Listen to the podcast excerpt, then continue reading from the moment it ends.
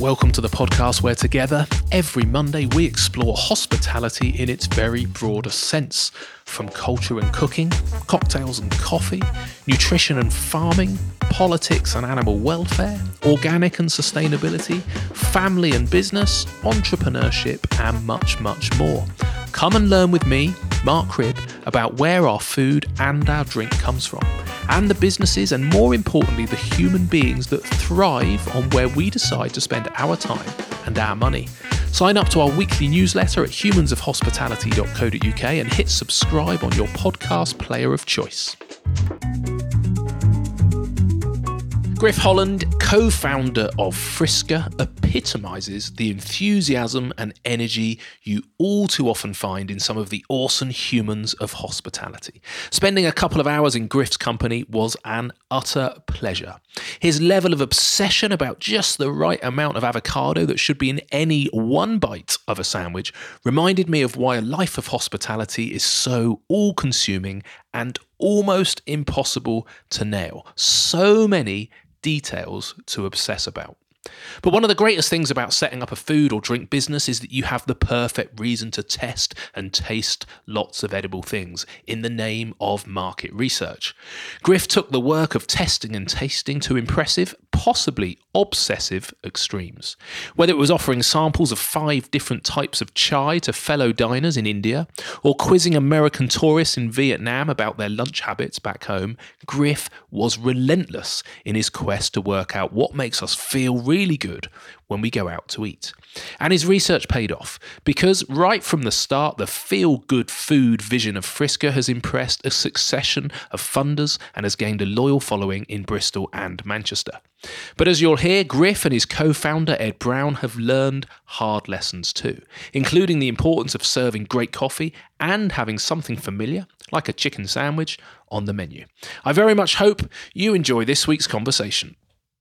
Griff Holland, thank you so much for agreeing to be on the podcast. Very much appreciated. Can you just explain to people listening where on planet Earth are we, please? Absolutely. We are in a small room uh, in Bristol and Exeter House, uh, which used to be Isambard Kingdom Brunel's, uh, one of his many offices actually in and around Bristol. Um, that's just by Bristol Temple Meads Station and around the corner from a couple of Friskas. Amazing, perfect. And I said we should probably sing the podcast because we've got this lovely sort of uh, big room sound going on behind us yes. uh, for people's benefit, but we won't because I'm definitely a terrible singer. I don't know about you. Um, so, congratulations on Friska. Really looking forward to learning uh, about your journey. But to start with, can you just explain where did this uh, idea of getting into uh, yeah fast food restaurants? What was the trigger? Where did it come from? Yeah, well, I mean, I'm 36 now. I have to think about it now. I've got to that age. Is this where I should jump in and say, no, never, oh, don't man. believe it? Yeah, yeah, definitely. I look a couple of years older at the moment. Um, That's your own fault for the number of children you've got, yes, yeah, number three coming next year. So I'm 36. When I was 16, um, my parents are both teachers and we, and so they have long summer holidays. And we did a house exchange out to California. And I remember a lot about that holiday. It was fantastic. I got tickets to go and see Oasis for their 10 years anniversary of Definitely Maybe. I went on a jet ski with my dad and terrified him. Um, but I'd say the sort of resounding memory of that Californian holiday was food, drink, and hospitality.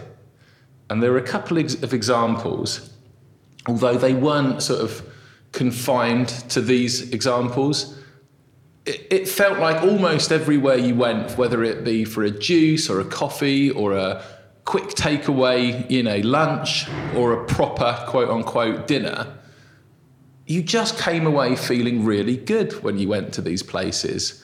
Um, and, and they weren't just sort of quirky little independents, they were big companies as well. Um, I mean, I'm sure it's not cool in America, but it was the first time I'd ever come across sort of smoothie juice bars. And there's this massive chain called Jamba Juice. And I just remember going in and it just feeling great. And we would look forward to going to Jamba Juice every time we went. And there was another place called Pluto's, which again, I looked on their website and I think they've got like 300 or 400 outlets. So it's not a little mom and pop um, outlet, but I thought it was. When I went in there, the people that served me seemed really pleased to see me. The food was fresh. It was interesting. It was more than I'd sort of ever come across in the UK for for a, a, a quick on the move lunch. Where, where were you brought up, sorry? Uh, well, I'm, I'm from nowhere really. Um, so I was born in Brazil. Hence there was no food. Oh, okay, right. Yeah. I was born in Brazil. I lived there till I was six. Then we moved over to England. I lived in the southeast. Then eventually talked my way into getting into Bath Uni. Uh, after I think it was two rejections. Um, so I went to university in Bath, and then.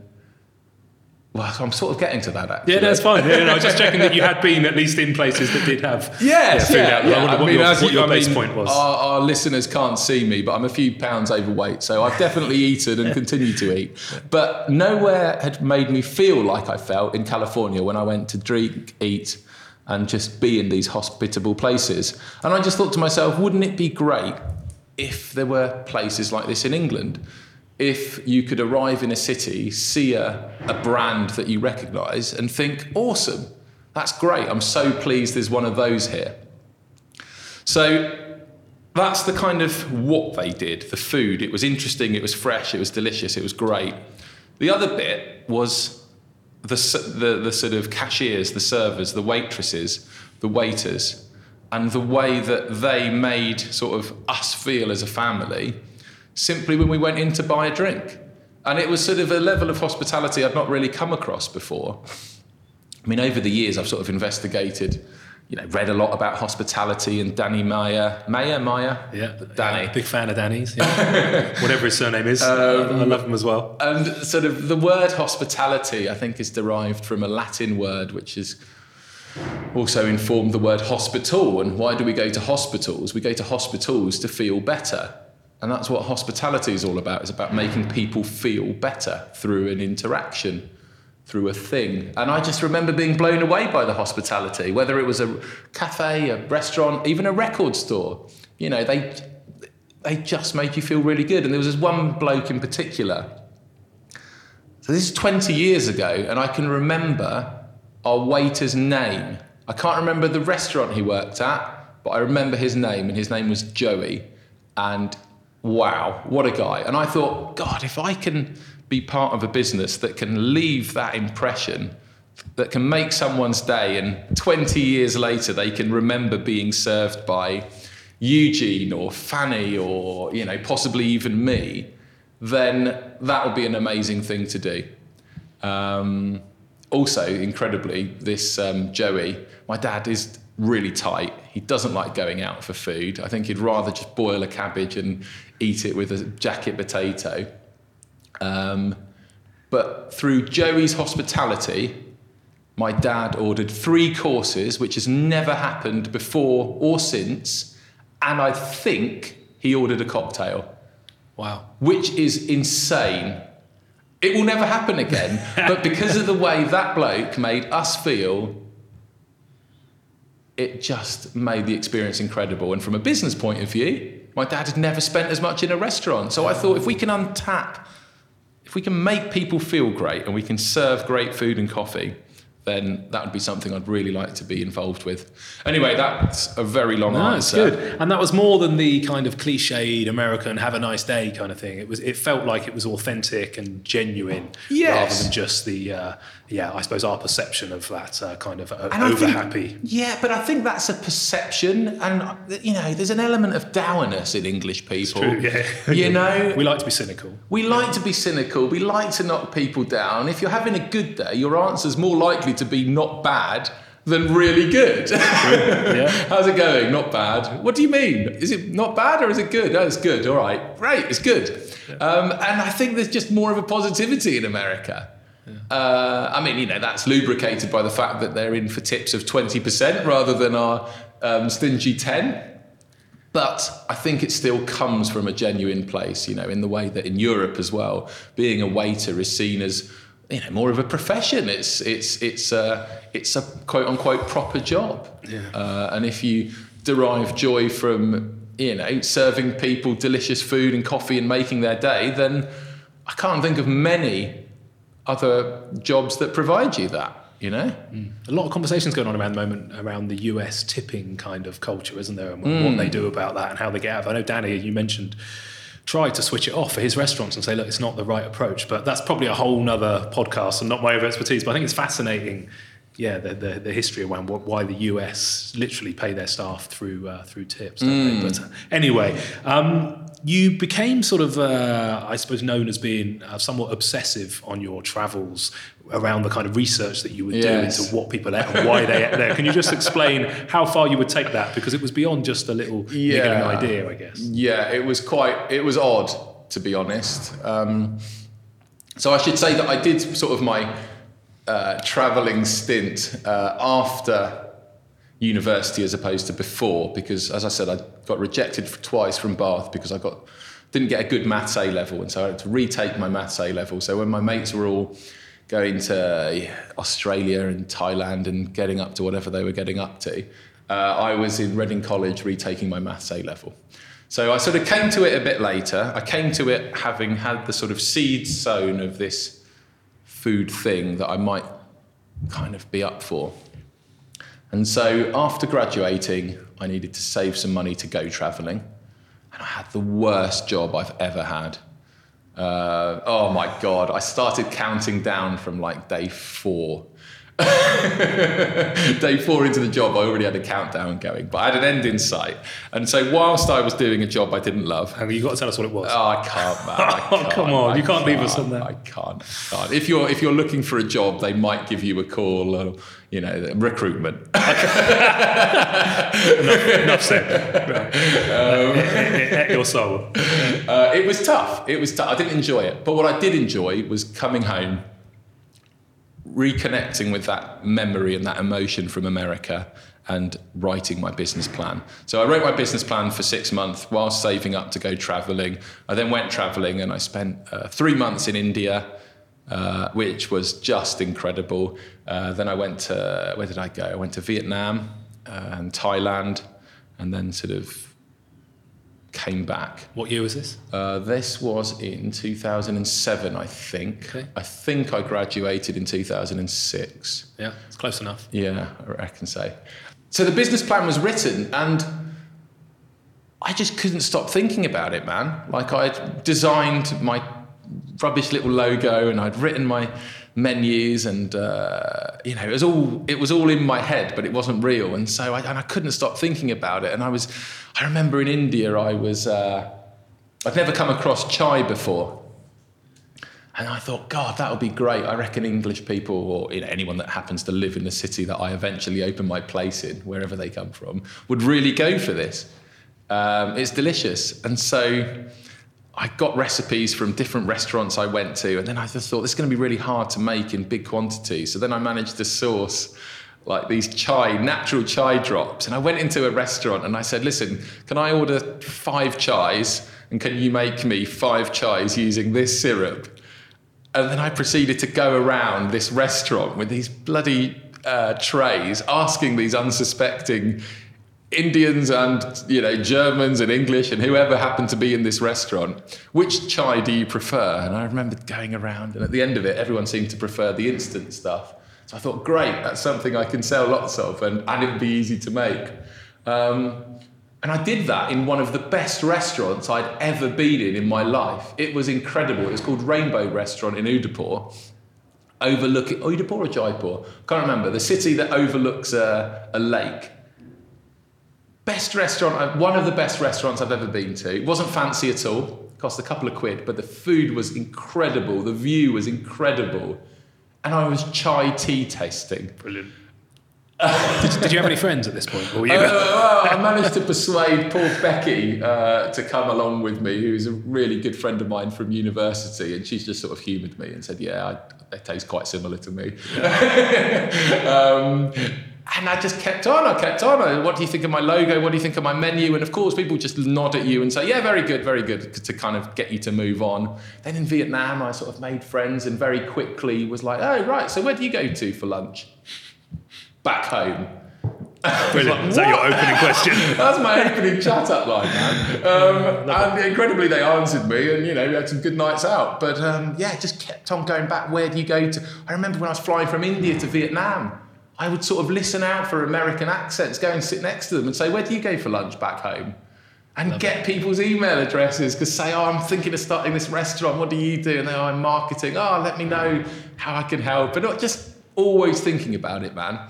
And then, so that was Vietnam, and then Thailand was the last straw. Basically, I arrived in Thailand, and um, I did sort of a loop, and then I ended up back in Bangkok, and I remember spending days in the shopping centre, in the food court watching people choose what they wanted for lunch.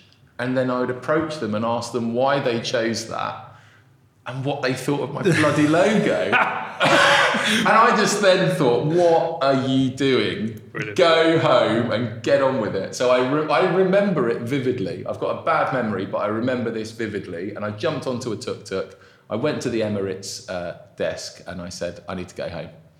So wow, I booked my return t- t- uh, trip, sort of two weeks. Uh, and you were planning on being away longer, were you? But it just it was yeah, just, yeah, was, man. I was, was taking over your head. It was taking over. You know, I'd, I'd, think about it when I woke up. Look, that isn't all I did on my travels, and I had an incredible time. I was so pleased I did it then because I've been all in since Ed and I started Friska. But um, yeah, it was taking up a disproportionate amount of time on my travels, and so I thought, get on with it. Amazing. Uh, yeah. Was it already called Friska in your head at this point, or? Actually, it was. It wasn't. It was called Crunch Foods, which in hindsight was a bad name because crunch suggests I don't know crunchy salad. It might turn some people on, but it might turn a load of people off. Also, looking out of the window today, it's pretty overcast. It's a little bit chilly. And so, opening a salad bar in England, I you know, in hindsight, probably wasn't the smartest move.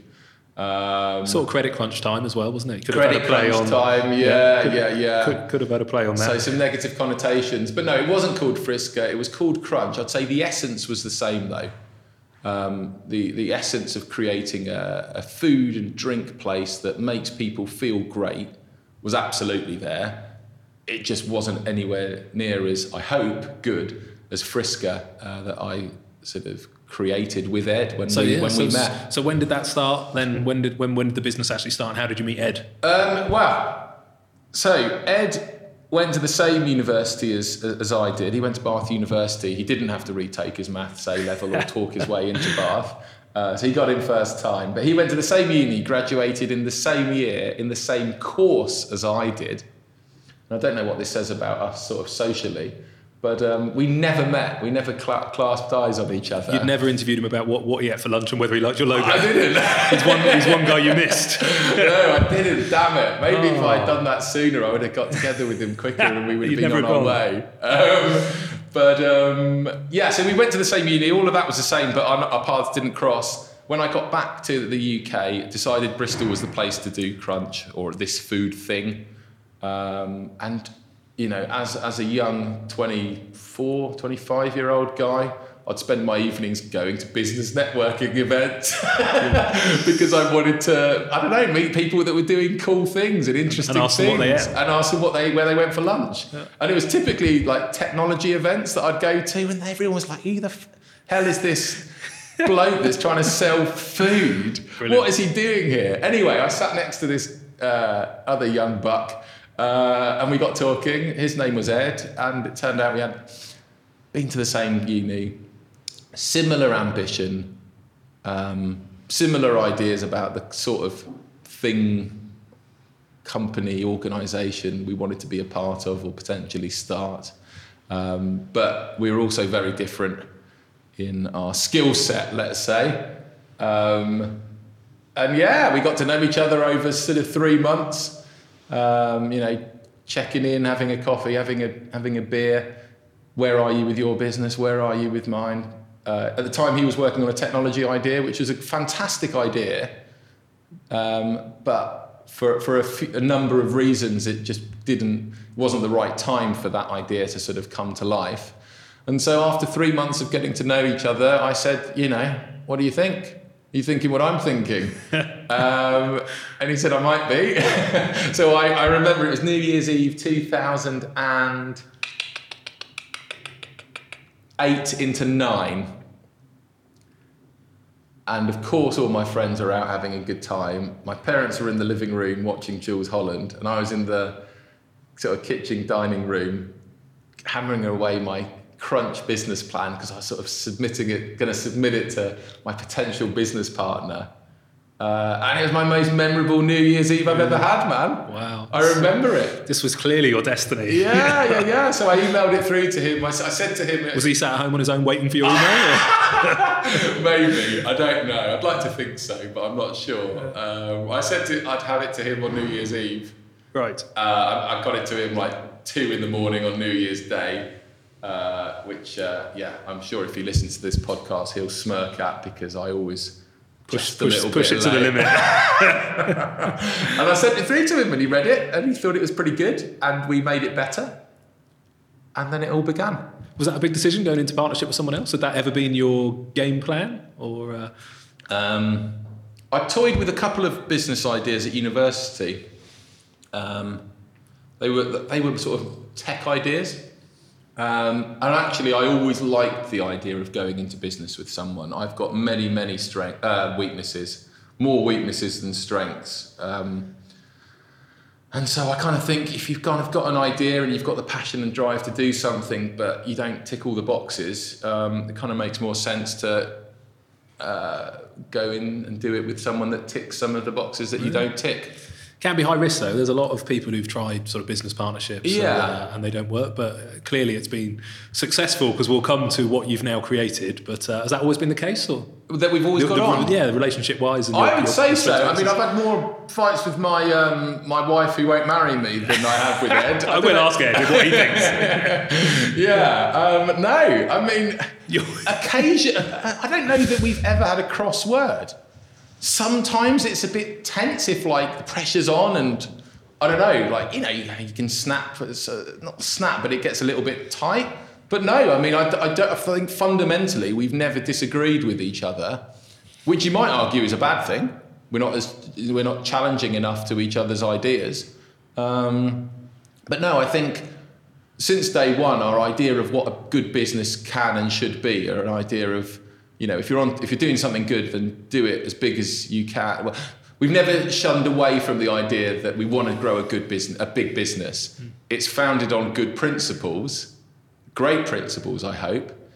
And we figure if you're going to do something good, make it as big as you can, because more good is better than less good. It's very true. Can't can't argue with that. And we'll come back to uh, some of the good stuff. So uh, first one, how do you how do you fund it? How do you build the first one? Yeah, well, in, I mean, incredibly, the bank lent to us, um, and it was after Lehman Brothers. It was after Credit Crunch. No one was lending anyone anything to anyone.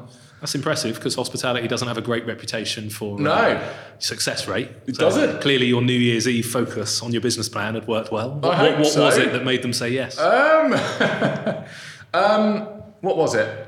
I think fundamentally it was about uh, energy, passion, but also thoughtfulness into the like what a business plan could and should look like. So I, I quote unquote. Well, let's say I used the university resources a lot when I was there in terms of getting loads of market research reports about where, how, you know, what's the future of the food market? Where's it going?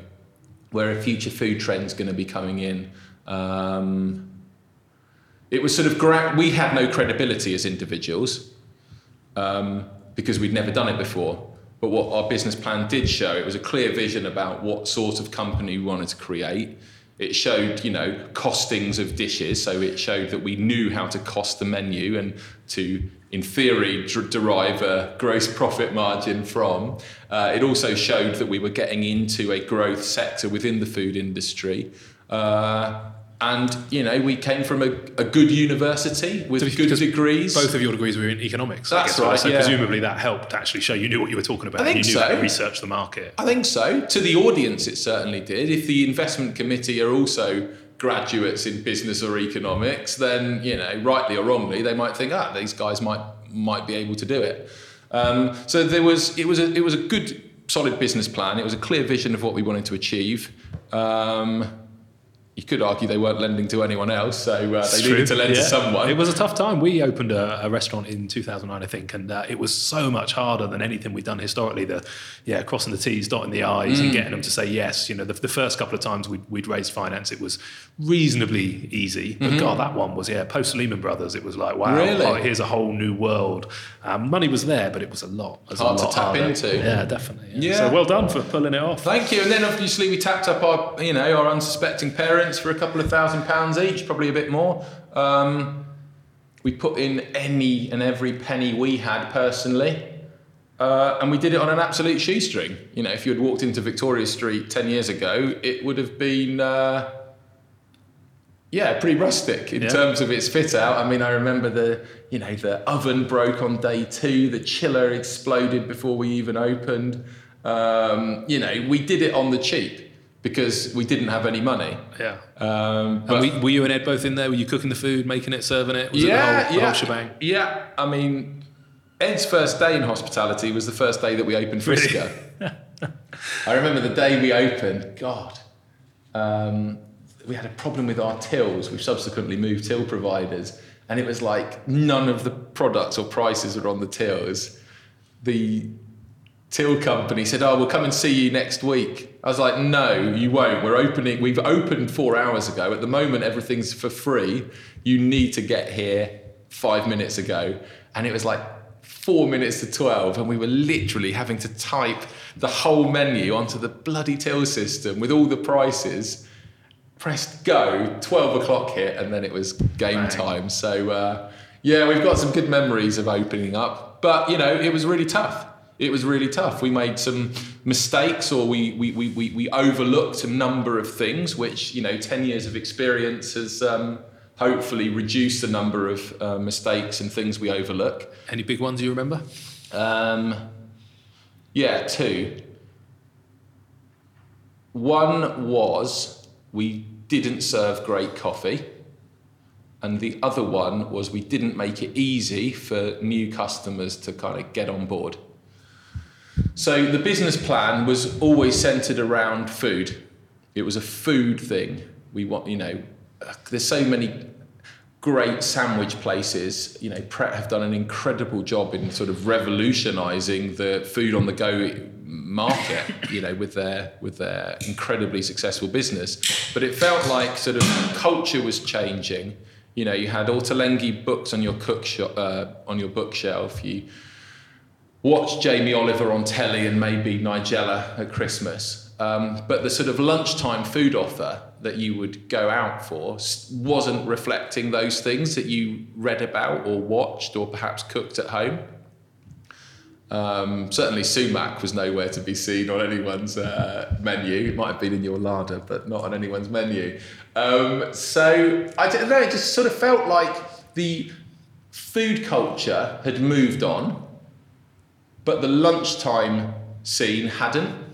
I would say this is before uh, food trucks and street food and all of that stuff um, that is so uh, commonplace and popular now had really come into play. I th- I, to my mind, the, the lunchtime scene was largely dominated by sandwiches. And I, I don't know when Leon opened, but I think they brought quite a revolutionary approach to food uh, for lunchtime. Anyway, I've gone completely off um, topic. Um, you, were, you were explaining about the two things that had gone wrong. One was coffee. One was you said you made it hard for customers to, To get, get on on board. board. Um, what So- was that? Because they were predominantly just walking through the door. they, they were, and then when they got through the door, they didn't recognise anything. right. So, you know, we had dough piazza and we had gumbo and we had basically things that you would normally order in a restaurant or make from a cookbook, we had on our menu. And people weren't expecting that and they'd not come across it before. And they went in probably looking for a chicken sandwich. And so when they got to the door, they looked up. I mean, our signage was particularly bad, so they probably couldn't even read it. But if they managed to read it, it would be things that they weren't used to buying. And so they sort of froze. They did the sort of Friska uh, rabbit in headlights stare. And if I didn't get to them in time to sort of talk them into staying and choosing something, they'd turn around and go and get a sandwich. Yep. So that's what I mean about we didn't make it easy for customers to get on board. I think that because you didn't want to sell chicken and bacon sandwiches? Or? Um, it's probably because I thought actually that Pret did such a good job at bringing you know quality fresh sandwiches to their lunchtime market that why would I compete with you know the Prets of this world? Let's try and carve out another area. Um, but if people are used to sandwiches and that's what's in their mind, they're probably going to start on a sandwich and then they will try a you know, a, a, a, a pho or, a, as I say, a gumbo or a chicken chorizo wrap. And these things don't sound particularly revolutionary now, but 10 years ago, they were quite different in the lunchtime market. So we made it really hard for customers to get on board, and so, not frankly, not many of them did. Really? It was dead as a dodo. You know, you could see the tumbleweeds in our stores, and we had to fight for every single customer, um, as we still do. As we still do. You know, you never need. To, you should never get. Uh, complacent in, in, in, in maintaining your, your quality and making it easy for people to get on board and enjoy their time with you and hopefully come back. Um, so that was number one.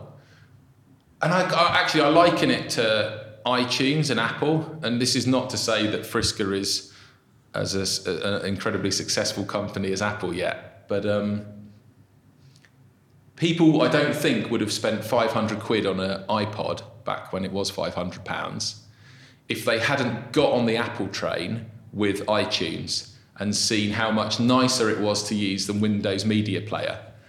And then it's like, okay, I kind of get Apple. It feels nice. It's cool. I'm going to move my uh, Windows Media Player over to Apple iTunes. Oh, well, maybe I might think about getting an iPod. And then they're in, and then they've got an iPod and an iPhone and an iMac, and then they're on the Apple train. But if Apple had launched with the, the, the, first time you could be exposed to Apple would be through a 500 quid MP3 player, I don't think they would have had the traction because it's too big a jump. And I know a five pounds lunch is not a 500 pound MP3 player, but it's the same sort of thing. You need to make it easy for your customers to, to become fans and to get what you do. So that was one. Coffee was number two. I'll speed it up because, as I, I say, i take my time and I. Uh, uh, yeah, talk too much. Um, so, Friska was all about great food, interesting food, food to love. And we kind of didn't think about coffee. To me, back then, coffee, I mean, I don't even know what wave we're riding at the moment. Is it a fifth wave, sixth wave? God knows. Um, but back then, I think they were called second wave coffee companies, um, which would be Starbucks, Costa, Nero. And I'm not I, these are incredibly successful businesses, far more successful than we are. But I never really liked their coffee. And I suppose because I didn't really like their coffee, I didn't think coffee was that good. And so I just thought it was something that you have to sell, but isn't that isn't something to get that excited about. So we launched, ironically, with the most well, it was a bean to cup machine, the same machine that our friends at Subway have in all of their stores and it was our, the, the, most expensive bit of kit we bought for our first ever Friska, and we felt that it was worth it because it would mean that we could consistently serve mediocre coffee fast, fast-ish. If you've got a good barista, you can really pump it out of a True. you know a, a La Marzocco machine, which we have now. Um, so we launched with mediocre coffee. The beans were good. The beans were good beans, but they weren't made well because we didn't appreciate how important coffee was to people. And I remember, I would say the first cup of coffee I've ever had, I'd had many before, but the first cup of coffee I'd ever had was one at Prufrock in London. Uh, and I was like, wow, that's what a cup of coffee can taste like. And then we just thought to ourselves, right, we need to buy a proper coffee machine and we need to place the same amount of pride and uh, passion and focus that we put on our food, and we need to put that in a cup. Because I, th- I guess the, the, the lesson to learn from that is if you've got a set of values, whatever they may be, you've got to apply it to whatever you do. So if our values are around, you know, taking pride in what you do, getting better, having fun doing it, and being successful at it, and we apply those to food, well, we have to apply it to coffee, you know, uh, and we didn't we just served mediocre coffee every day. Uh, How long did you do that before you changed it? Oh man, too long, too bloody long. Uh, it was on the 12th of January, 2000. I think it was a l- hmm, 2012. I think it was like 18 months after Wow. we opened. Okay. Too long, man. Too long. And how long before the place was busy? Then you say it was tumbleweed to start with. When did you start to have the confidence that actually The queue, the work? queue hit the door at lunchtime on our first birthday. And I remember, and it was like a year of hard work. I mean, it's still hard work now. Um, but it was a year of hard work, fighting for every customer. You know, Ed would be on the tills, I'd be out in the street waving at people just to get their attention to come in, handing out samples, push, push, push.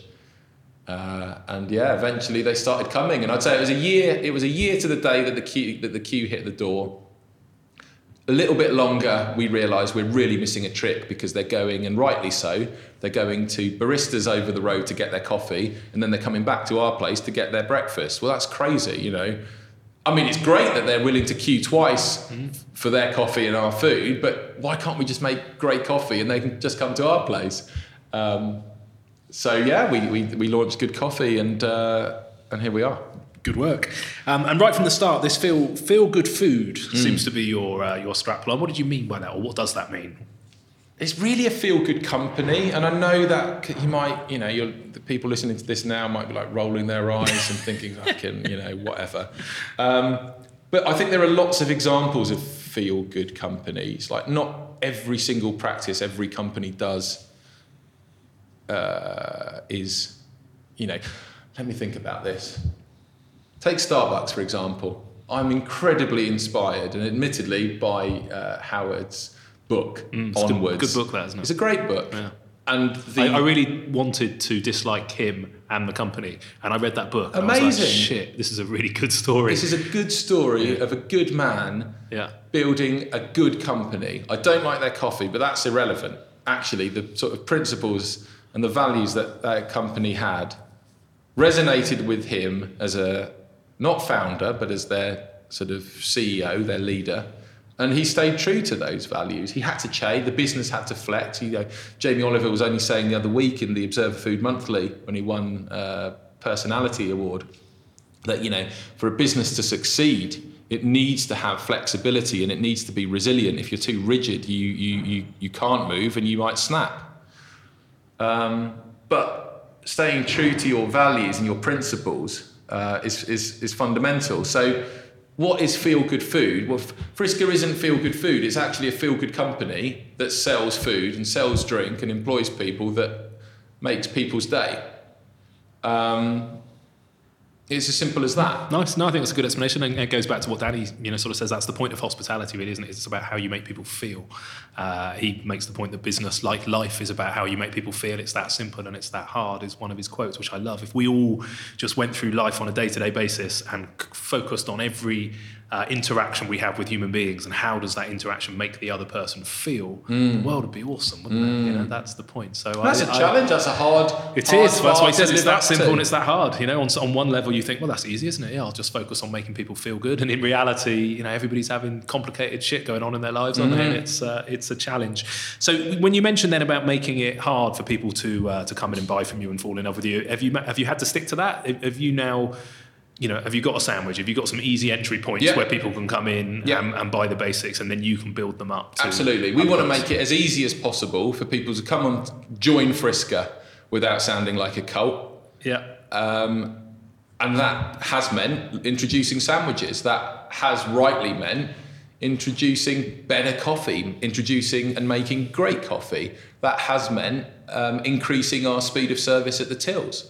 You know, that has meant a whole load of things uh, to to go back to what our, you know what Jamie said the other week about um, creating resilience and strength and flexibility in a business to allow it to scale, to grow, to serve the most number of people, to achieve our sort of ambition to be our customers' favourite place to go every day. Yeah.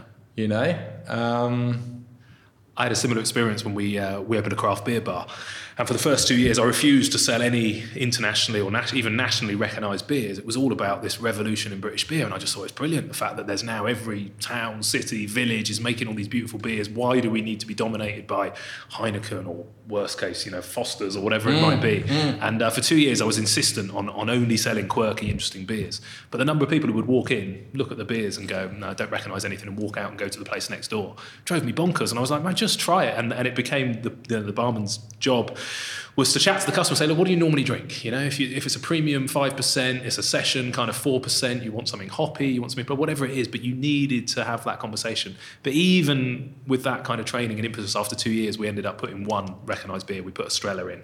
And that, that was then the That job. was your like- sandwich. It was kind of like, yeah, you can sell them an Estrella the first time, but your job from then on is to say, look, just try something more interesting or more quirky and stuff. But yeah, it's, uh, the public can be frustrating sometimes, can't they? They're wrong. Yeah, but of course they're not. They're always right, and you've got to sell what they want. Um, one of the other things that you mentioned in the start of this was how Joey was that his name? The uh, Yes. so how he made you feel. Yes. And, and again, I know you've said that you know you want to be one of the best employers in hospitality. How do you find lots of Joeys? Because it was all right that first one when you were there out the front, kind of luring people in. As you've grown them, how hard has it been to find either yeah other yous or other Joeys?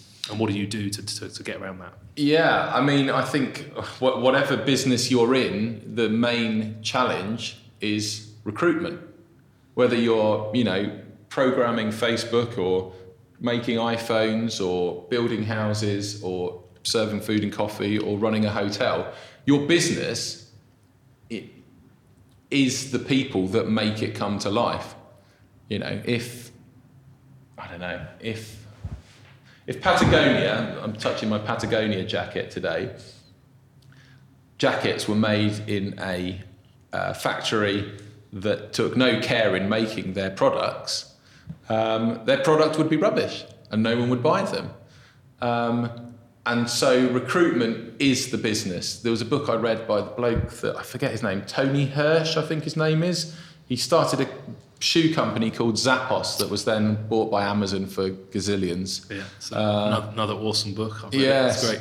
Um, and ah, am I right in thinking? What did he say? He said, "Your culture is the leading indicator of brand." So basically, the company that you actually are is your brand. And so, how do we find Joey's? How do we? I'd actually say, how do we find Eugene's or Nachos or Fanny's or uh, Dana's or Katie's just joined us today. You know, these are my colleagues, people I work with. And a massive shout out to the other 155 people I work with, but those are the first that came to mind. How you attract those people is by building a company that people want to be a part of. You know, building a cl- starting a club that people want to be a part of, uh, and whose values are pretty closely aligned with with the company or organisation. And this industry has a reputation as being a stopgap, a kind of filler industry, or being you know ridiculously hard graft. So what what you know? There are some examples of the things you actually do to mean that people will come and work for you rather than going to Pret or Uh, yeah, so I mean, I remember I used to work at a cafe, and uh, staff food used to be yesterday's leftovers. So, what better way to motivate your team uh, to uh, get passionate about your food than by giving them yesterday's leftovers? Probably not ideal. So, you know, it sounds small, but people can choose whatever they like from the menu. They can't have one of everything every day, but they can have one of anything. Um, we've never paid minimum wage. Now, I'm not pretending that people are rolling around in Bentleys and you know wearing Rolexes watches after a shift at Friska. They're not. It's a hard industry. Our customers, despite loving us, don't tip us because we're not a tip tippy kind of place. Um, and you've got to work lots of hours, you know, to, to take home a, a, a living. But we've never employed people on a minimum um, wage. Even when Ed and I earned like, well, not quite literally nothing, but first year we, I think we took home like 500 quid. And it's not a sob story. I'm so lucky to do what I do. Um, but we took home 500 quid and everyone else was on more than minimum wage. um, that's a signal to say that you know we do value you more. You're not on 50 grand a year because you know frankly we're already losing a load of money and we can't afford to lose any more. Um, but um, we will pay you more than we have to. Um, we've now got private healthcare plans which pay for people's dental or their contact lenses or glasses or physios if they've hurt themselves or it's a whole load of things. Um, you know, we celebrate their Friska anniversary, Friskiversary, with a hundred pound um, restaurant voucher to a fancy restaurant in town. You know, things that you might not normally do for yourself. We acknowledge their time and their effort with us with a treat. Um, we do other things. We do party pots when stores succeed. Uh, you know, in, within our sort of context of success, we put money into the party pot and they can go out and enjoy themselves, whether that be going to one of your restaurants or you know bars or actually a really nice example the other week was they all went to IKEA and you sort of hear that and you think that's a weird way to place to spend your They want some party meatballs. pot. they didn't go for the meat well they might have but they actually all bought stuff for their houses Nice. and what a lovely thing to do Yeah. you know to make your house a bit nicer uh, one of the guys, his contribution was towards a, bit, a new bed for him. So it's like, I don't know, man. There's all sorts of ways we try and make attract good people and crucially retain good people. Um, it's, it's, it's the whole package. And as I say, I'm not saying that people are, you know, rolling around in gold-plated cars. They're not. We work hard for our money. Everyone wishes they earned more. Um, but we, we've never set out to do the minimum. We want to do as much as we can and to be a great employer. Nice. And do you have to do a lot of uh, Joey customer service training as well to create that kind of uh, Oh, a through the door culture? That's a good question. I don't know, man. Do you think you can train that? Don't know. I think that I think the basis again. Danny talks about this. It sounds like the Danny show, but fifty-one percenters. You know, hospitality is a reflex in many ways. A bit like if I threw something at you, you duck. For genuine hospitality people, they'll walk in the door and say, "Hi, how are you? Can I get you a tea or a coffee or a juice or something?" In the f- same way that when I phoned you outside in your car park, your second thing, apart from "Where are you?" was, "Can I get you a coffee?" Isn't it? That's a, a, a reflex, but. I don't know the nuances of being able to do that, yeah, all day, every day, and chat with enthusiasm about the product and the knowledge and the history. I don't know that that stuff needs training, I guess. It does. I don't think you can ever. Oh, sorry. You can't ever train a superstar because they've got it. I think in our industry, or they don't. And if you can't train them, how do you recruit them? Then how do you recognise it? I think it's by developing, uh, trying to trying to nurture a reputation for being a great place to go, for being you know a great place to work. Good people attract good people. If you go to a rest, uh, I don't know, if you go to a restaurant and you really like working in in restaurants and everyone looks like they they want to get out of there and they possibly never checked in in the first place, you're not going to apply there. But if you go to a place and you can feel the energy and people feel like they're, you know, they, they, they, they're authentically happy to see you, you want to be a part of that. So I think there's a, there's a, and that, and that sounds like a lazy answer. That sounds like we haven't got a plan. And maybe we don't. But I would say, all winging it. I would say good people attract good people. You need to create the environment that attracts good people to start with, and then it's about making sure that people can play to their strengths. Uh, it's also about not accepting bad people. You know, I was ta- I went to an event a few months ago, and we were talking about HR and you know the challenges, and uh, you know where does private because you know private health cash plans for everyone. It costs money, it costs a lot of money. Um, and I was speaking to this bloke about you know what do you think the most effective HR strategies or tactics are, um, and he said it's pretty simple really. One, two, and three. I can't remember what one and two are, but number three was. Um, oh yes, I can. No, I can remember two of them. One was train people and develop them, which is what we were talking about. But number two is um, get rid of bad eggs. Because a bad egg spoils the omelette, you know? You want double yolkers. Because because a double yolker makes an omelette better. so my- my yeah, it's, it's not just about being Mr. Nice Guy. Sometimes you need to be like, dude, you're not really not doing a good job. In fact, you've got to go because this is not the right place for you. Yeah. So sometimes you've got to say that. Yeah, and you I- need to do that quickly, I And, think. and it's and it's about doing it quickly because it's the- the person that you're saying it to doesn't want to be there. No.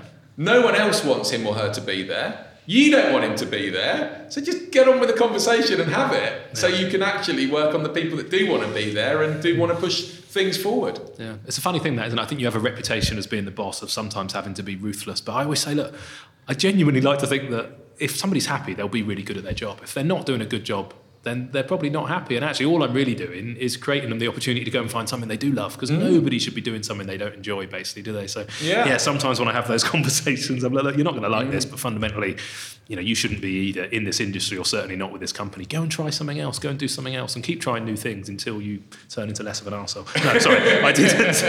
I didn't mean that. Um, so, how many Friskas have you got now? Uh, 11. We've got eight in Bristol uh, and three in Manchester. Okay, and have you had to go out and uh, and presumably fund that in a different way from the first time round? Yes, yeah, yeah, yeah. Mum and dad's coffers aren't, not not that deep. endless. And you couldn't open all of them looking as shit as the first one. They needed to. Uh, they needed to look a little bit more professional. exactly. Well, I never said it was little I shit, didn't mate. say it was shit. I was somebody kidding. um, what have we done? We have. Okay, so we opened our second one based on our reputation. So our second one wasn't in a typical central business district site. So our first one was on Victoria Street. You look around, you look up, you see big glass buildings, you see people in suits going about their work. That was like the business plan to be people's favourite place to go every day. And when I say every day, I mean as part of your working week. Yeah. Our second place, actually, we were approached when Bristol and Bath Science Park out in Emerson's Green was being built, and the vision was for it to be, uh, you know, certainly a UK leading, if not world leading, um, science and technology park, and they felt and believed that food needed to be a, a central part of that offer because food and drink brings people together. And you know, they called it what do they call it? Creative collisions, or I don't know. Basically, they wanted people to talk and network and ideas to flow, and the best way to do that is with food and coffee. Uh, and we had, as I say, no track record. We had a pretty unsuccessful business at Victoria Street from a revenue point of view, but the reputation that we were building and the values that we poorly communicated because we didn't have any money for any branding or anything like that came through. You know, you can't fake that. You know, it's not about. We may come on to this later. I am not a plastic cup, and that means that you're an environmentally sustainable business. It's not about that. It's about you know being genuine, knowing what you are, and, and doing it every day. And an incredible lady called Bonnie Dean saw Friska, ate at Friska, said she wanted a Friska in her place, and so effectively we opened our second outlet for free in a in a business park. That gave us the beginnings of learning how to run two sites. Then another another another business got in touch with us, an independent record store in Bristol called Rise Records, who are now um, Rough Trade, um, who are super cool brand places in Brooklyn and all sorts. But um, yeah, they kind of again they saw what we were doing.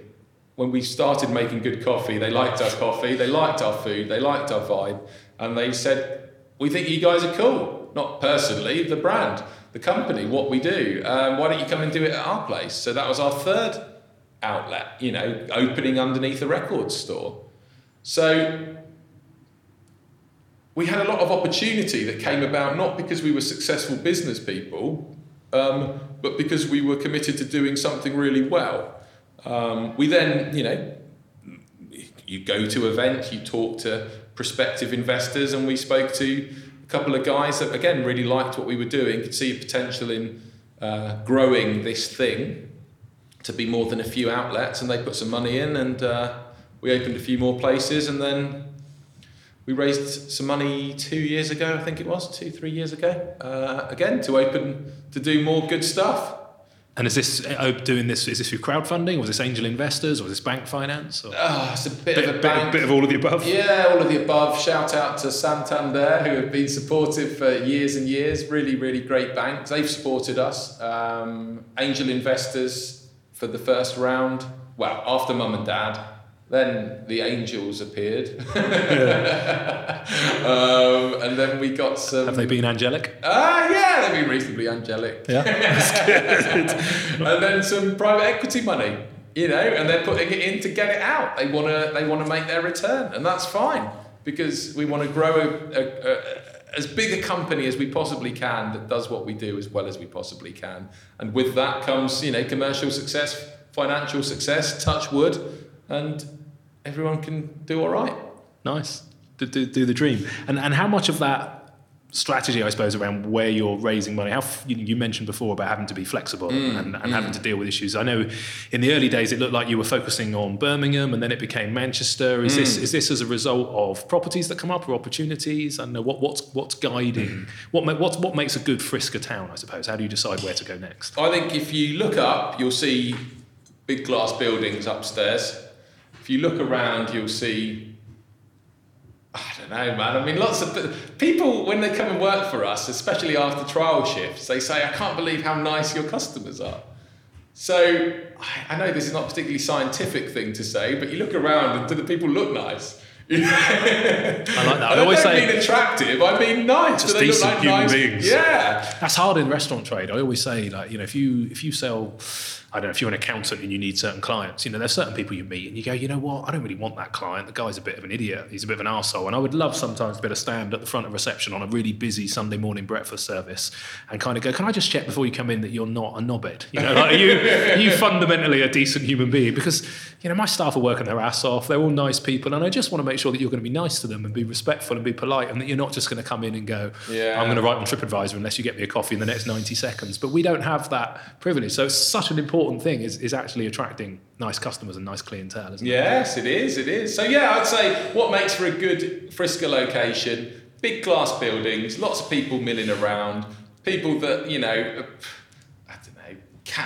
I wouldn't even say cash rich because our sandwiches start from like three quid, two you know two ninety five. So have they got a daily routine that involves food and drink? Do they eat? Do they drink? Do they need to go out for it? If they do, then um, yeah, I think it's a good place for a Friska. And Manchester's got a cool vibe, man. I mean, you know, it's like a big Bristol or a little London, and I don't know if I'm just offending all three cities when I say that, but yeah, it's got a buzz, it's got a good energy, and um, I know that's not scientific, I know that's not sort of business plannable, but I think when you're kind of growing something at the stage that we're at now, it's about finding those cities and places that really chime with your company. Then, you know, in in months or years, you can go mass market and you can buy a Patagonia jacket, I'm sure, in lots and lots of places now. But back in the day when they were establishing themselves, you probably had to seek it out and it had to be in the right place at the you know, and, and that's how you kind of build this sort of following, I think. Yeah. Now I'm sure in the same way, people go to Patagonia and say, "Hey, please, can we stock your uh, Yeah. coats?" And hopefully, more towns and villages will come and say, "Hey, Exactly. please, can I have a Friska?" Um, you start to touch on this just now, and uh, we were introduced through the Sustainable Restaurant Association. Yes. So through all of this, and I guess you've mentioned it with everything, is about that authenticity and ethics and that kind of stuff. Um, so, so, so fast food has a bit of a reputation, I suppose, about you know disposable cutlery and boxes and throwaway culture and all that kind of stuff. Um, and I know you look at this stuff seriously. So, how have you gone about, say, tackling plastic knives and forks and plastic cups? Just, just uh, explain some of your thoughts and learnings around that.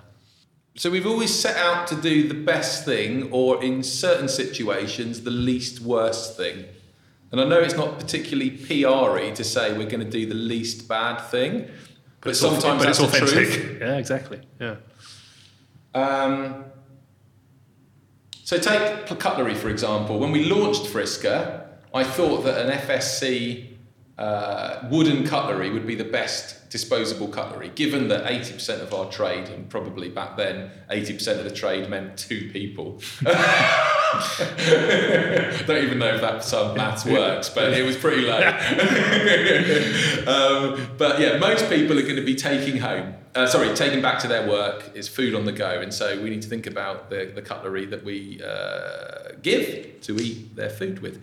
Um, and we thought wood would be the best or least bad uh, material to use, but no one likes eating with wooden cutlery. You know, when you put a wooden spoon on your in your mouth, especially on your tongue, it feels horrible.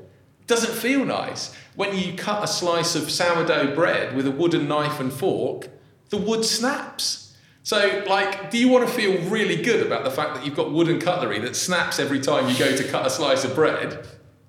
Or do you actually want to just serve, uh, within the takeaway context, plastic cutlery that does what it's meant to do? And that's a debate. Now, listeners now might be thinking, well, what about biodegradable cutlery?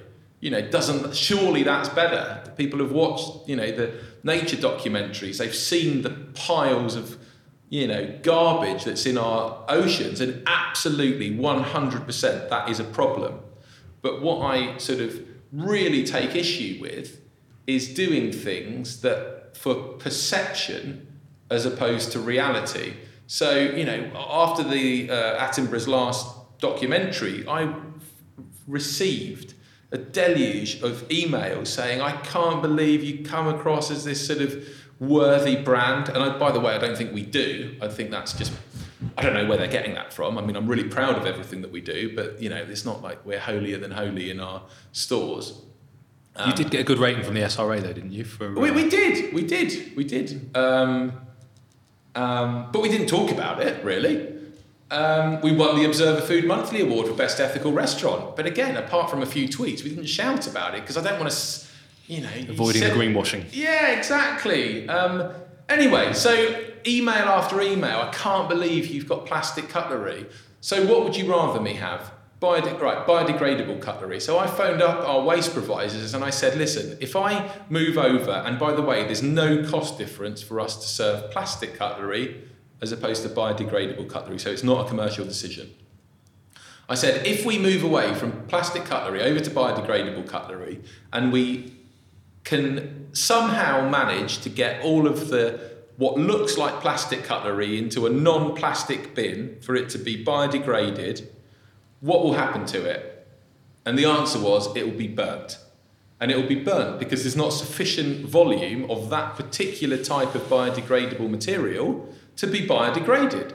So it makes, you know, it makes Tommy feel wonderful that he's eating his sourdough toast with poached eggs with biodegradable packaging, cutlery. He puts it in the right bin, it's going to be burnt because there's not enough of it. Chances are he's just going to put it in the bin and then it's going to be incinerated as well. So I, I, I mean, I've gone off on one here. That's good. But I, I, I just think you've got to keep it real, man. And I just feel quite uncomfortable about doing things purely for how it reads and how it um, is perceived. And maybe I'd be more successful if we did more of that. I certainly would have had less phone calls with customers who I insisted to phone back and tell them why we had plastic. And why we had plastic was because A, it cuts the bread compared to wooden. B, biodegradable wasn't going to end up in the right bin, and even if it did, it, there weren't the local waste streams to biodegrade it. And I felt that if it looked like plastic and it felt like plastic, it was m- slightly more likely that it could end up in a recycling bin and then actually be recycled than if it just kind of made you feel better and then you just chucked it in the bin and burnt it. Mm. Um, so, look, it's a contentious issue. I might be wrong. Um, again, you know, you, you, you have, I, I, would say since all of that, we've actually removed, uh, well, we, we now offer metal cutlery to our customers if they're eating in. So if they're eating in, absolutely, there's no way I can say it's better to have plastic cutlery than um, metal because it's not. It has operational costs. In the first two weeks when we launched metal cutlery, 60% of it ended up in the bloody bins how, how mm, environmental is that? Yeah, absolutely. Um, anyway, we've put up signs now saying, please don't chuck your metal cutlery away. it's not environmentally sustainable. You would have been better off using plastic. Please put them in the cutlery bins and we will then wash them and reuse them. So we've done that uh, when, when you're eating in store. Um, and, you know, it's a small step. As it happens, most of our dishes you can eat with your hands, whether it be a burrito or a wrap or a you know whatever else we serve, muffins, toasties. But if you need a knife and fork and you eat in, you can now eat it with a metal knife and fork. Yeah. I think it's a great answer, and, and I, I, I uh, share that perspective and concern. I get so irritated by the uh, by the greenwashing. It was the same on you know disposable cups when all of a sudden everybody's sort of you know moving across to reusable cups, and then you're like, but those reusable cups at the time that you know some of the major brands were all made in Australia and in China. And I was trying to find you know who is making these in the UK because surely you know making a cup in China and then shipping it across the ocean and then you know we touched on this before about the you know bags for life you know, I don't know, people just just end up with too many of them and they end up with all these different keep cups. And it's just fundamentally, I think, is you need to be able to look people in the eye and explain the decision you've made and why you've made it. And nothing's perfect, is it? Mm, We're not currently perfect. living on planet Earth and having no impact whatsoever. We presumably do want to live and continue to eat. And it is just about, yeah, finding a, a kind of an area and a compromise that you're either comfortable with, and often it's the trajectory and going, you know what, we can definitely improve this and we're trying to improve it, but it's just going to take some time to get to where we want to go. So, no, I think it's, uh, it's key just to tell the truth, really, isn't it? And show, I think people love just knowing that you've looked into it and, and, and wrestled with it basically and come up with a decent uh, a decent compromise. My worry is whether consumers, most consumers care and we put all this work into it and they're not really bothered. Do you think people care? I think lots of people, I think people care about different things. And what's important to one will be less important to another, and vice versa. I think fundamentally, you've got to serve something that people like to eat and like to drink in an environment that they like to be in. And I would say that, I mean, take our deki dish, for example. Vietnamese, sorry, it's not, it's not our deki dish. Well, I was just going to talk about Deki actually, so call it your Deki dish because that's going to lead nicely into the charity that you work, which is a little bit easier in many ways. Most people support charity, but yeah, go on, Karen. Yeah, so our Vietnamese pho noodles. Um, no one will buy the Vietnamese pho noodles just because it's the Deki dish. They will buy the Vietnamese pho noodles because it tastes really good. And then if they happen to, to read the box that it comes in, they'll find out a little bit about Deki, which is a microfinance charity that le- effectively lends uh, small pots of money, largely to, to women in sub Saharan Africa, to invest in their small businesses to make their lives better and the lives of their families and, I guess, local communities. But what I say to the guys is like, if yes, I'm incredibly proud of our Deki partnership, and I'm incredibly proud that business that, that, that, that people in other countries that will never come to Friska, don't even know we exist, are better off because we exist. I'm incredibly proud of that. But that will not, and nor should it, make a customer buy a pot of pho noodles. And that is down to how good it tastes, how good it looks, you know, how quickly it's served, all of those things. So I don't know. I've, I've almost forgotten what question I'm answering, but um, how much how much do people care? I think they care, but the function has got to be there. You know, um, they're not going to buy Vietnamese pho noodles because it's the Deki dish. They're going to buy it because they really like the taste, and then feel really good that it's a Deki dish and it's funded, you know, microfinance charities.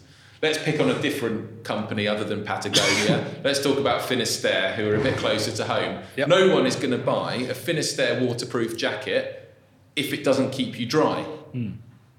They will feel good that it's a UK company and it's sustainable and it's a B Corp and, you know, shout out to Finisterre. But if the function of that thing doesn't do what it's meant to do, yeah, it's great, but I'm going to buy another one because it doesn't keep me dry. So I think, yeah, people care, but but the thing that you're doing has got to work. It's got to taste nice. It's got to look nice. The app's got to work. The jacket's got to keep you dry. Yeah. Uh, and if it doesn't do that, then it fails, no matter what values it's based on.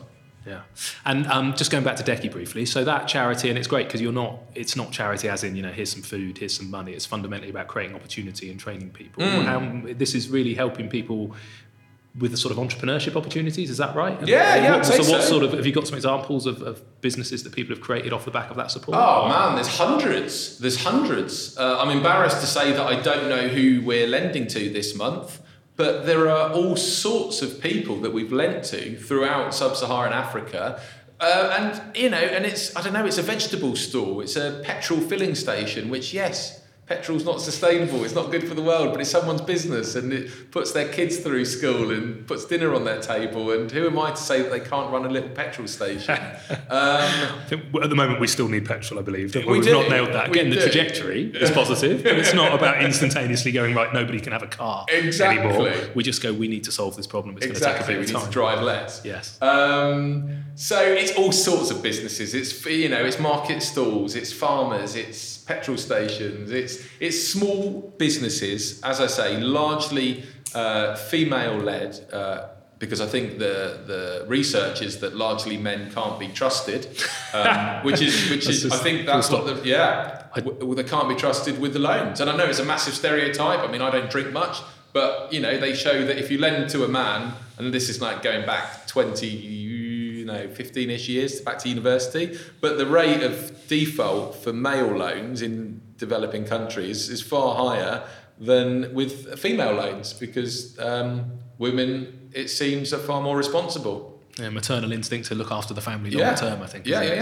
yeah. So, so that's who Lecky Deki lend to, uh, largely, not exclusively. And, you know, these people never know about Friska. They don't need to know. I don't care if they know or not. But, Yeah. but we know that, yeah. It's nice, and I think that's a change in business as well. Is doing things for uh, just for social good. Like you say, you don't need to shout about it. You don't need to tell everyone. If they want to find it, great. But fundamentally, you do it because it's the right thing to do. Exactly. And that, that authenticity, longer term, I think, is what people buy into. with true, businesses. man. Yes. And even more so, uh, yeah, in the in the modern world. I was interviewing Cemal last week from Change Please, the uh, coffee carts in London for homeless people. Oh, yeah. But again, brilliant. And, and he's not just talking about coffee carts and how that's kind of you know giving homeless people the opportunity to get off the streets but fundamentally how that's a much bigger movement around proper social responsibility of companies and not a box ticking exercise you know on, on some sort of uh, yeah corporate report but genuinely looking at the, the new age of entrepreneurship and business wanting to do something that's that's good for you know, fellow mankind.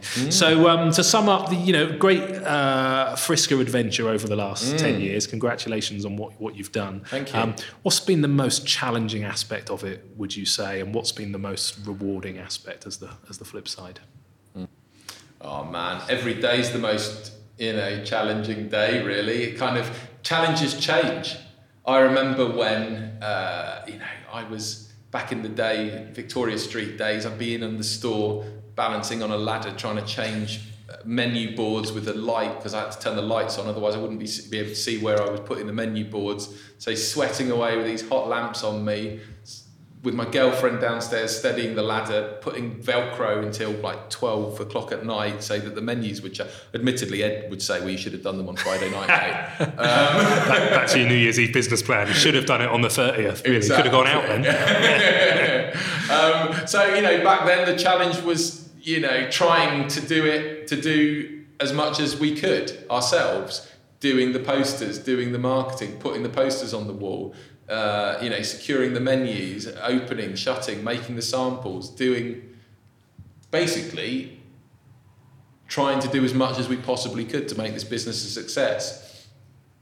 I guess the challenge uh, as we've grown is to try and to try and share that enthusiasm with others that we work with and get them as enthusiastic as we were, we are, um, about what they do every day and, and talking about, you know, it's about making people feel great through food, coffee, and hospitality. And I was only doing an induction um, at the start of this week with um, Fran and Kat, who are two new store managers. And even after 10 years and two weeks of doing inductions at Friska, you know, I still feel really excited and my hairs on my arms stand on end still when I talk about what we're all about and talk about the sort of mission of Friska, which is it's as hard and as easy as making people feel good. Um, so that's, I guess, the big challenge now, trying to imbue that commitment without sounding like a church or you know a, a cult to the cause and making our food as great as it can be and you know not taking the chorizo hash out of the oven until the potatoes are the right level of crispiness. Because if you take them out before, they're going to get soggy and they're not going to be as nice. So keep them in the oven until the potatoes are crispy. You know, put a quarter of an avocado in every house bacon so that you know you can get a mouthful of avocado with every mouth you, you, with every bite you take from the house bacon making sure that the, the bacon is crispy making sure that you know the um, the espresso is properly extracted in the right time in the right way you know basically obsessing about the detail because it's the detail you're only as good as your last cup and you're only as good as your last hot box or toasty and you've got to make it as great as it can be and you know i mean i'm trying to do that with 140 people. Yeah. Um, and I work with amazing people. You know, I work with lots of amazing t- people. But but that's the challenge, man. It's about keeping that motivation going and that momentum going, and hopefully building on that momentum about what you're doing it for. Yeah. I think there was some great examples there in just the challenge of hospitality. And Gareth Banner from the Ned was another guy that interviewed. He's got nearly a thousand staff in one building, hotel in London. Whoa! Bonkers, isn't it? He's got a twenty-four-seven restaurant just to serve the thousand people in his building. Oh! But he makes the point of, and I can't remember the exact number. I must listen back and double check. But let's say over the course of, uh, of a couple of days, when somebody comes and stays at the hotel, there's something like 250 interactions with his team during that time. Wow. And it just shows what uh, you know, and, and he's got to obsess over the fact that every one of those interactions is positive and is hospitality and is about how it makes people feel. And just what a ridiculously challenging industry this is, where there are so many uh, human touch points, and humans might be having a bad day, something might have gone wrong, they might have overslept, they might have a hangover, there could be something going on with their kids or their family. Uh, and you know, when I hear you talking then about yeah, the exact point that the potato should come out of the oven and the exact amount of avocado, I don't know why anybody works in this industry. It's bonkers, bonkers difficult but such a good buzz and such good fun as well. Which brings us um, uh, to a close with um, as places grow, there's this either this uh, misconception or reality, I suppose, that you get to a certain point and that does just become too hard and that the soul kind of gets ripped out of the business. Um, You've said about building these incredible foundations over the last decade, and that mm. now you're ready to go to the next level. Mm. So, so where do you see? How big do you see Friska going over what time frame, and how are you going to ensure that you don't lose that that incredible soul and energy that you've put into the business? And is that what keeps you up at night? Oh man! Um, well, what keeps me up at night? Yeah, well, what keeps Well, me up at from the night at the moment is trying to get as much work done before Alice has our third baby. Because every day I'm thinking, "Geez, Louise, tonight could be the night." Shit, I've got yeah, to get she's the literally a week away from. yeah, a week away. I've got to get the Yeah. Christmas menu That's done. definitely that's good at keeping things in perspective, though, isn't it? That's clearly it the is. priority. And you know what? As, as hard, even when you, I mean, look, this interview's, I, I hope, been positive, and I've, I, and I hopefully have sort of given you a, a sense of the the passion I have for Friska. But some days you do have a, a shit day, and you come in and you're just knackered, and you're like, fuck, why can't we just get it right? Why can't those potatoes be crispy? Why can't there be a quarter of an avocado in a house bacon? Why can't the coffee be extracted in 27 to 29 seconds? I hope I got that right, Bella. Um, Yeah, I'm with you on that. uh, and you walk through that door, and it's like, oh man, that's great. Um, that's great. How did I get on to kids? Um, we were talking about the future. the uh, future, yeah. So, look, the future of Friska, I hope, is as big as it can be. That's not a number, but that's the ambition. I would love there to be hundreds of Friskas in England and Wales and Scotland. I'd love there to be, you know, potentially thousands of Friskas in the world.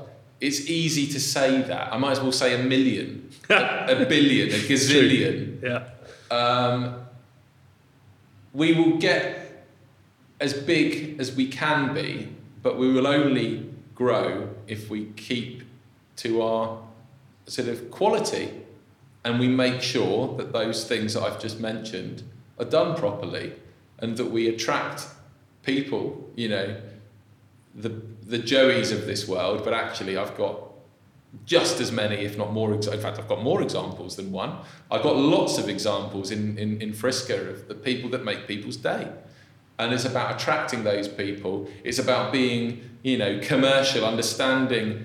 Uh, they might love you for a reason, but that doesn't mean they're going to come to you every day. And you've got to understand both of those things. Understand why people love you, and make sure that you know those are authentic reasons, not I am not a plastic cup reason. Um, so that's important, but just that alone doesn't mean that they come and visit you every day. That is about the more sort of objective measures of a successful business. You know, how quickly is the coffee served? How quickly is the food served? Um, you know, do you maintain eye contact when I hand you the coffee? Um, or, you know, how long are people waiting in the queue? Do you run out of food? All of these sort of objective, measurable things have got to be there, along with the emotive stuff that makes people just love what we do. And if we can keep those two in check and not have, you know, in balance, it's the same idea about the, the balance of service and hospitality. That's what I say to the guys. Uh, people want to be served quickly. They want to. They want you to get the right uh, order. They want to get the right change. They want to be given a knife and fork. They want you to scan the loyalty app. Those are points of service which potentially a robot could do. And it's really important that we get those right, otherwise, a robot may as well do it. But what a robot can't do is look you in the eyes with a little, you know, twinkle. They can't connect with you in an emotive way. And that's where the hospitality element comes in. And so it's a balance between service and hospitality. It's a balance between the emotive brand stuff that makes you feel something and making sure you get a quarter of an avocado in a house bacon.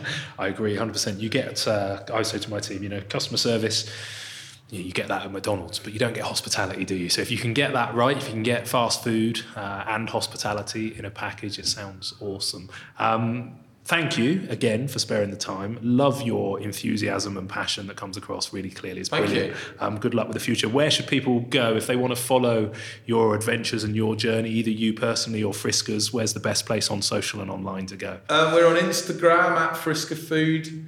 We were heavily on Twitter, but that's when kind of Twitter was the main platform. We're still on there, but I'm not sure how much we do on Twitter anymore. Again, at Friska Food. Um, yeah, Friska Food at Friska Food. Perfect. Or, and come and see you in a growing list of uh, locations across the country. Absolutely. Any, any, what's what's the next one? Have you got the next one already in the pipeline? Uh, we, we, as ever, we're always looking at opportunities. If anyone out there thinks they've got an opportunity uh, opportunity for us, get in touch. But yeah, Manchester definitely is a sort of city that we're looking to grow within. Um, potentially there might be some things going on in London, but we need to see. Perfect. All right. Well, good luck. Hope it goes well, and uh, we'll keep in touch. Thank you, Griff. Thank you.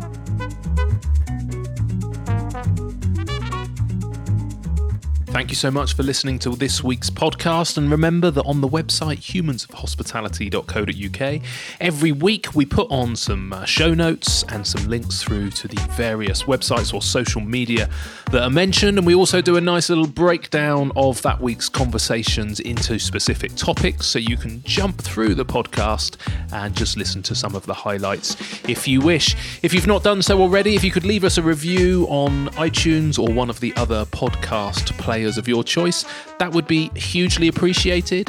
Thank you so much, and uh, we'll be out with another episode next Monday.